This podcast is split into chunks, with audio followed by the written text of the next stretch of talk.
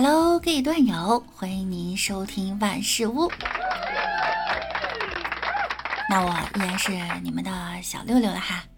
昨天呢是立秋了，不知道小伙伴们有没有收到秋天的第一杯奶茶呢？你们可爱的小六六一直想找人送奶茶，却送不出去，无奈之下呢，只能收下了别人送的秋天的第一杯奶茶。好了，让我们来进入正题吧。那今天呢是八月八号了，正是东京奥运会的最后一天。我国呢最终也以八十八枚奖牌完美收官。听说呢也正是台湾的父亲节，因为八八爸爸嘛。现如今啊，奥运会所有的项目呢都已经比完了，我国以三十八枚金牌收官，位居金牌榜第二，仅落后美国一枚金牌。但是呢，我们的运动员们都尽力了，他们都是中国的骄傲。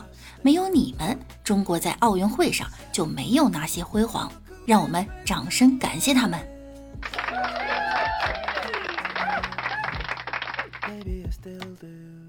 话说奥运呢，我们的邻国印度此次派出了世上最大的体育代表团参加，共计二百零六人。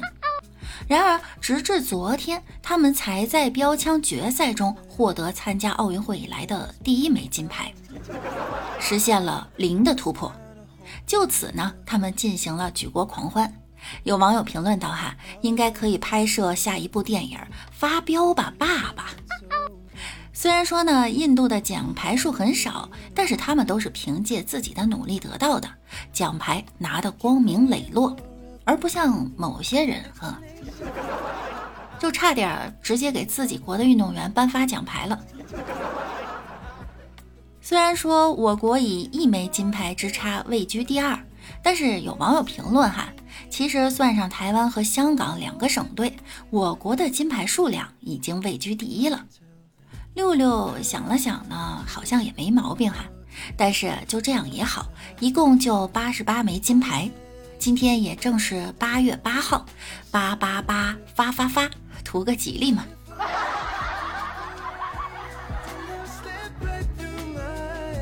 对于这次奥运会呢，有网友说啊，如果不是这届奥运会，我可不知道我还有一颗冠军的心。可以说他们在挖空心思寻找我与奥运冠军的共同点上，可以说是不遗余力了。比如。大家欣喜地发现自己与十四岁的跳水冠军全红婵拥有完全相同的兴趣爱好和美食品味。全红婵的妈妈说道：“啊，全红婵很喜欢吃辣条，愿望呢就是开一家小卖部。”接着不久啊，就有网友给全红婵送了几十箱的辣条，在家门口堆着。有网友说到呢，其实全红婵该说自己喜欢金条的，而不是辣条啊。虽然呢是开玩笑，不过六六呢也希望一些网友不要抖机灵，人家小姑娘很淳朴，家人呀也挺老实的。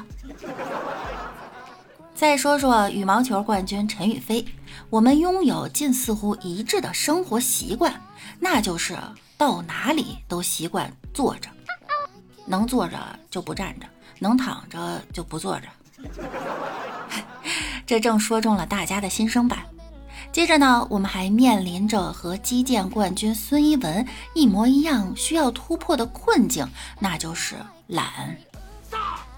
当然，面对困难时呢，我们更要向奥运冠军学习。比如跳水冠军张佳琪小妹妹，在面对压力时呢，自我缓解的办法呢就很不错。在采访时啊，他说出自己缓解压力的方法，听起来也很简单，那就是看帅哥。这个方法不知道小伙伴们有没有去尝试过呢？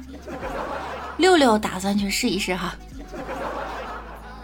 在变得更优秀的道路上呢，乒乓球冠军陈梦频频在赛场上表现出的这一幕啊，更是让一些人认为自己已经窥探到了走向人生巅峰的法宝，那就是在赛场上吃香蕉。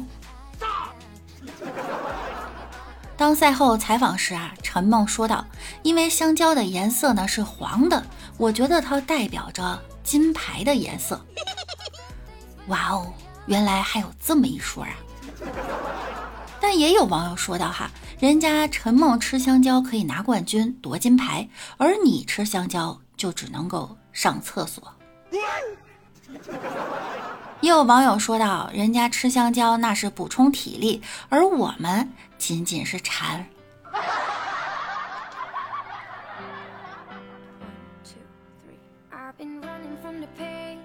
领导对我的评价呢，就像跳水裁判，扣掉一个最高分，其他全是最低分。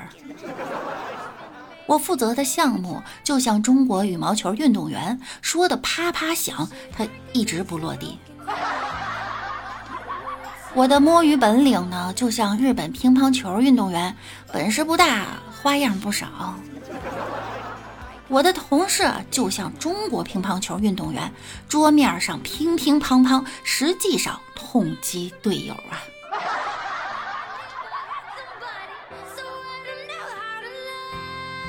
对于平凡如你我的人来说呢，夺得奥运金牌很难很难。奥运冠军对我们的榜样作用，更多的是更高、更快、更强精神的感召。所以努力一点点，就能距离我们自己的梦想更近一点点。没有什么能阻挡我们成为更好的自己。大家加油！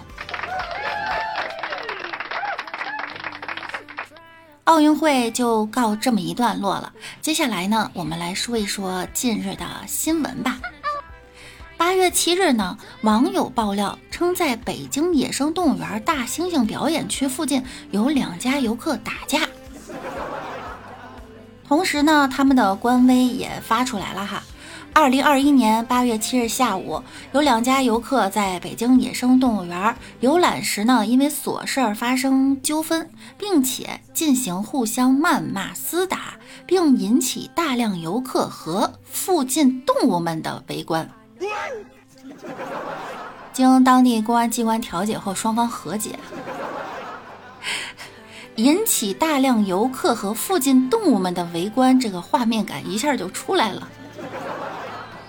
双方厮打地点哈，附近的动物们呢，应该是第一次看到人类之间的打斗场面了，令他们印象极其深刻。当晚，部分动物家庭在兽舍内纷纷效仿，场面一度失控。在饲养员的耐心教育下，动物们知道了打架不好，特别不好。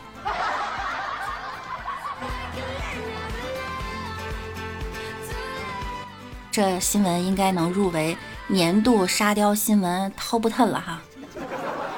对不起哈，高质量野生人类让动物宝宝们见笑了。总而言之呢，天热人类容易暴躁哈，但是在公众场合还是要控制好自己的情绪，不然很容易被其他动物们看笑话。本期的节目呢，到这儿又要跟大家说再见了。那我们下周再见喽，拜拜。